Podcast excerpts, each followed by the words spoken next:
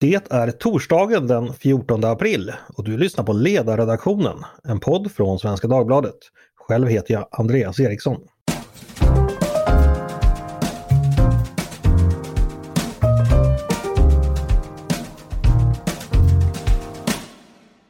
Varmt välkomna ska ni vara till oss denna skärtorsdag.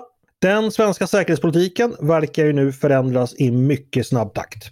Igår besökte Finlands statsminister Sanna Marin Stockholm och sin svenska motsvarighet Magdalena Andersson för att diskutera läget. Och Svenska Dagbladet kunde också avslöja att den socialdemokratiska partiledningen nu bestämt sig för att vara för ett svenskt NATO-medlemskap. Kontinentalplattorna är alltså i förflyttning, nya kontinenter och oceaner formas. Det som var omöjligt igår är inte bara möjligt utan ett faktum imorgon. Vad innebär då detta och hur hamnar vi här? Det ska vi prata om idag med en gäst som vet mer om svensk säkerhetspolitik än de flesta andra, nämligen diplomaten Christer Bringeus. Välkommen hit Christer! Tack, tack! Christer, eh, du har medverkat på ledarsidan tidigare när Tove Livendal intervjuade dig, men för alla som inte har koll så ska jag bara kort introducera dig. Du fick 2015 uppdrag vid regeringen att, som det hette, förutsättningslöst utreda landets säkerhetspolitiska situation Eh, och ditt betänkande blev klart året efter. Det hette Säkerhet i ny tid. Eh, om vi bara börjar där och går tillbaks till 2015. Eh, varför ville regeringen då ha en utredning? Eh, vad var det för, för någonting som hade hänt och vad ville man åstadkomma med en utredning? Ja, det var en utredning som faktiskt var beställd både formellt av regeringen men också oppositionen ville ha en sådan eh, utredning och det var helt enkelt ett led i den försvarsuppgörelse som gjordes 2015. Eh, Oppositionen hade ursprungligen krävt en, en renodlad NATO-utredning men det ville inte regeringen utan den ville ha ett, ett brett anslag på säkerheten. Så det här är en bred säkerhetspolitisk utredning. Mm. Även om det enda som folk nu tycks intressera sig för är NATO-kapitlet. Och så ska jag säga att det, det, var, det var utredning nummer två, den hade föregåtts av ett, en kollega, Thomas Bertelman, som hade levererat eh, också en säkerhetspolitisk utredning med delvis annan inriktning. Just det. Eh, bara kort, hur, hur, bedrev du arbetet? Eh, åkte du runt och talade med folk eller läste in dig förstår jag, men, men vad var de huvudsakliga kunskapskällorna? Den huvudsakliga kunskapskällan var intervjuer. Vi gjorde över 300 intervjuer eh, i 22 länder, från Moskva i öster till, till Washington i, i väster. Så att, och, så, och sen så kondenserade vi helt enkelt de här intervjuerna. Så du kan säga att vi sysslade inte så mycket med eget tänkande så, som att eh, ta fram och kondensera den kunskap som då fanns. Mm, just det. Och eh, kan du i den mån det går förstås sammanfatta bara för alla som inte har läst utredningen. Vad var det ni kom fram till för huvudsakliga slutsatser? Ja, den första och viktigaste slutsatsen som jag tror är accepterad nu idag det är att Östersjöregionen utgör en strategisk helhet. Det vill säga det är inte som det var under andra världskriget att Sverige skulle kunna ställa sig utanför en konflikt om den nu mot förmodan skulle utbryta i vår del av världen. Eh, tillgång till svenskt territorium är av vikt både för en angripare och för en försvarare. Mm. Det var slutsats nummer ett. Slutsats nummer två var, eh, och det kom lite grann som en överraskning för oss, eh, det var hur oerhört betydelsefull planeringen, den gemensamma försvarsplaneringen är i NATO. Att det är den som utgör själva styrkan i alliansen. Mm. Just det. Och det betyder och det är den som vi inte är med idag. Nej, och det betyder helt enkelt att eh, om du, när, när, du, när den gör det ska vi göra det så att allting liksom finns, det finns planlagt eh, alla steg som ska göras. Ja. Eh, det är så att det synkats. Eh, eh, annars får man alltså då genomföra, om, om vi inte är med i NATO så tvingas vi genomföra eh, alltså det operativa, om det blir en kris, de operativa förberedelserna i ett väldigt trängt läge och tidsmässigt och, inte, och utan att veta hur andra viktiga aktörer agerar. Mm. Jag tänker Tyskland, Storbritannien, USA givetvis. Några andra slutsatser? Nej, så gick vi igenom, eh, eh, vi tittade på kärnvapenaspekten, vi tittade på eh, det var väl också en tredje och viktig slutsats skulle jag säga. Hur ställer sig omvärlden till ett eventuellt svenskt NATO-medlemskap? Och det, var, det mest intressanta där var ju hur positiva tyskarna var. Och det, då var det ju på den tiden när tyskarna hade en, en, säga, en samarbetsrelation med med Ryssland och det, kom, det var väldigt intressant att ett land som Tyskland som är så angeläget att ha en god, eller då var, mm. ha en god relation till Ryssland aktivt uppmanade oss att söka medlemskap och inte bara på grund av våra eventuella militära kapaciteter utan inte, inte minst för att vi anses vara ett förnuft, förnuftsmässigt ett förnuftigt land med en förnuftig syn på Ryssland och kunskap om Ryssland som tyskarna gärna vill ha med i en strategisk dialog i, i Bryssel. Mm. Eh, en sak som utredningen då inte omfattade det var då alliansfriheten, ja eller nej till, till den så att säga. Eh, Påverkade det ditt arbete på något sätt, eh, eller analysen och slutsatserna, det som så att säga inte skulle utredas? Eller kände du ändå att du hade möjlighet att tänka fritt och dra vilka slutsatser du ville? Nej, vi följde ju såklart direktivet. Det, det är liksom en helig princip som utredare. Nej, det stod att vi skulle inte utreda alliansfriheten och det, det, gjorde vi inte heller. Men det stod också att vi skulle utreda olika aspekter på vårt samarbete idag och i framtiden med ett antal uppräknade organisationer, var och en var NATO. Så det var okomplicerat. Ja, det var okej, okay, för jag tänker så att en del av de övriga slutsatserna så att säga blev lidande av att just alliansfriheten, som jag kan tänka mig är en ganska viktig överordnad aspekt, att den inte skulle utredas. Men så var det alltså inte? Ja, vi, vi, jag tror inte ens ordet alliansfrihet förekommer i utredningen en enda gång. Det kan det göra kanske men, men eh, när vi tittade på aspe olika aspekter på ett NATO-medlemskap. Mm. Det här var ju då 2015-2016, det var efter Krim men då förstås före det som har hänt nu. Eh, så här sju år efteråt när du tittar tillbaka på utredningen, är det, står sig slutsatserna? Har det tillkommit något ytterligare eller var det någonting ni gjorde en missbedömning då skulle du säga? Jämfört med vad vi vet nu? Alltså vi, vi hade väl inte förutsett, det har jag ju funderat på. Den stora skillnaden är naturligtvis att eh, Ryssland har gått till detta fruktansvärda angrepp på Ukraina och vi skriver i utredningen att, eh, att eh, man i Moskva inte är, är, är obenägen att ta risker, att man i grund och botten är relativt rationell. Men det har ju visat sig att det, det är ju fel helt enkelt. Eh, Putin har ju i allra högsta grad visat sig vara irrationell mm. och eh, ta betydande risker. Han får det svenska och finska NATO-medlemskapet som en smäll rakt upp i ansiktet sedan han har anklagat eh, NATO för att vilja expandera. Så utlöser han just det som han mm. egentligen inte vill ha. Ja, det, är onekligen en, en ironi. Eh, jag, jag, ska säga, jag har inte hunnit läsa hela din, din utredning men i alla fall sammanfattningen. Eh, en formulering som jag fastnade för att den svenska försvarsförmågan uppvisar inte oväsentliga brister. Och jag som har läst ganska många utredningar, det, det låter ju som att det, det låter ganska illa, eh, att läget var ganska illa då 2015-2016. Utifrån vad du vet, har, har vi använt tiden sedan dess till att åtgärda det, de bristerna, tänker du? Ja, vi har inte åtgärdat alla brister självklart men det har ju skett en... Eh, sedan dess då var väl det svenska försvaret i ett slags bottenläge. Eh, och sedan dess har det ju skett en, en uppbyggnad av försvaret. Eh, jag tror att, vi, jag undrar om vi hade ens en fungerande brigad då 2016. Idag tror jag att vi går mot, mot tre stycken. Eh, jag tror ytterligare en ubåt, eh, nya korvetter eh, och eh, ett förstärkt flygvapen.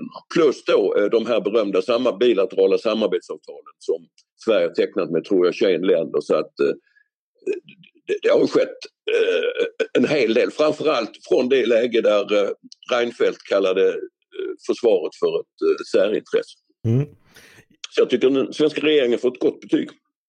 Jag ska bara säga det angående Reinfeldts kommentar. Jag använde den i en tidigare podd för några veckor sedan och då protesterade Liberalernas försvarspolitiska talesperson Allan Widman och sa att eh, Reinfeldt faktiskt var missförstådd och inte sa så. Jag har inte hunnit utreda det men men då sa jag till Allan så att jag, jag tycker det, jag tolkade honom så så jag tänker fortsätta säga så. Men vi kanske får kolla upp det exakt vad han sa. Har, han har inte dementerat tillräckligt tydligt i alla fall. Nej, precis den slutsatsen kan vi dra. Du, nu verkar det så att, eh, som jag sa inledningsvis, att Socialdemokraterna, eh, i alla fall regeringen då, eh, partitoppen bestämt sig för att säga ja till ett svenskt NATO-medlemskap. Är det bra? Ja, det tycker jag. Det, det, det är den enda rimliga slutsatsen eh, man kan dra. Alltså för att komma ur dels det här planeringsmässiga mörkerlandet som vi skulle fortsätta att vara i om vi inte koordinerar eh, vårt försvar med de stora eh, NATO-länderna.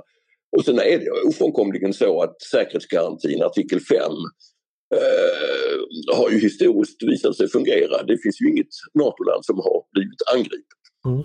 Den här eh, planeringsaspekten som vi nämnde tidigare, kan du bara utveckla det lite? Om vi inte skulle gå med i NATO och det utlöses en kris, då måste man helt enkelt börja uppfinna hjulet direkt eller liksom det kommer ta massa tid för att göra en planering som inte finns? Enkelt uttryckt, nu är det så att eh, vi har ju en fördjupad eh, eh, försvarsplanering med Finland och den är sannolikt ganska långtgående. Och jag tror i praktiken att vi också har en eh, viss gemensam försvarsplanering med Norge. Eh, och om inte annat så har ju de, den rätt stora övningsverksamhet som har dragits igång eh, under senare år eh, är det ju en slags faktisk eh, eh planering.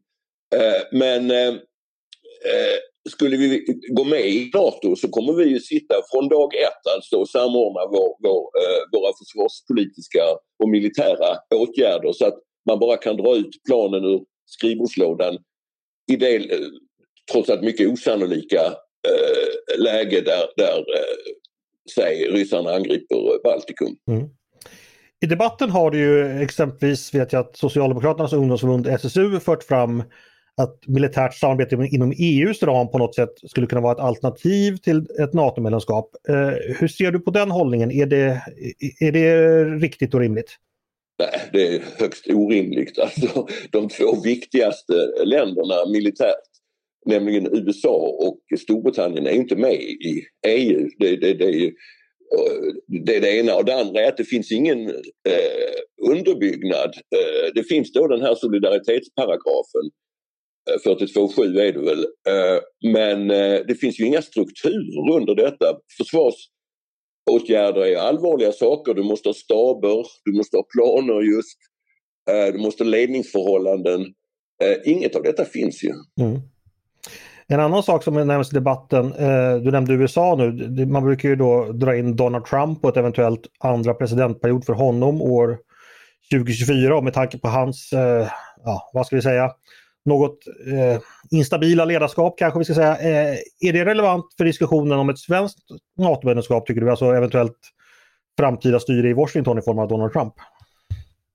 Ja det tycker jag fast, på ett, fast upp och ner så att säga det finns en märklig paradox i svensk eh, säkerhetspolitik. Vi har då hittills inte velat gå med i NATO. Ett ofta framfört argument är att det beror på att eh, eh, eh, USA dominerar NATO. Och det gör förvisso USA. Men för att då kompensera detta underskott som faktiskt uppstår så väljer vi att eh, Eh, etablera en bilateral relation till, alltså mellan två länder direkt till USA. Där vi ju, eh, där vi ju omedelbart eh, kommer i ett underläge. Alltså, det, det, eh, det, är mycket bättre att som vi skriver i utredningen eh, eh, ta skydd då i, en, i ett multilateralt samarbete, alltså tillsammans med andra någorlunda liksinnade länder. Ta Tyskland och Frankrike som orkade stå emot eh, beslutet att, att gå in i Irak till exempel. Mm.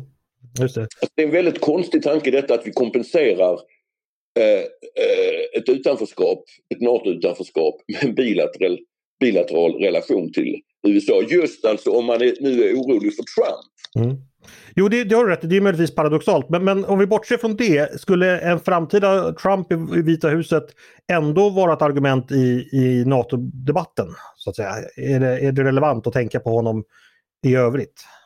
Alltså vi har ju alltid, det är en grundprincip i svensk utrikes och säkerhetspolitik, det är att vi agerar multilateralt, alltså tillsammans med likasinnade. Mm. Och då är det naturliga eh, att vi gör det eh, på den militära sidan i NATO tillsammans med andra, tillsammans med våra nordiska grannar, tillsammans med Tyskland, Storbritannien eh, med flera.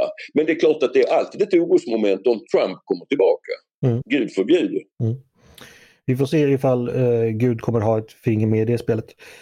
Ytterligare en sak som ofta dyker upp i debatten eh, i Sverige det är ju det här med kärnvapen. Eh, det är ju ett hot vi så att säga nyupptäckt den senaste tiden. Eh, Nato är ju en försvarsallians som då ytterst förlitar sig också på, på, på kärnvapen. Eh, vilken relevans har det i diskussionen tycker du? Ja, det är viktigt att man är medveten om att Nato är en kärnvapenallians i bemärkelsen att eh, USA förbehåller sig rätten att i en yttersta, yttersta existentiell nödsituation använda kärnvapen. Nato själv har ju inga kärnvapen utan vi pratar i praktiken om de amerikanska. Mm.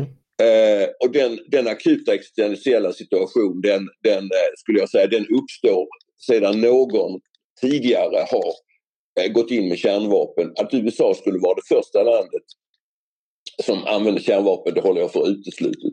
Sen ska det också sägas att de amerikanska kärnvapnen är ju helt separata från de konventionella eh, styrkorna medan de ryska kärnvapnen är inbäddade i de konventionella eh, stridskrafterna.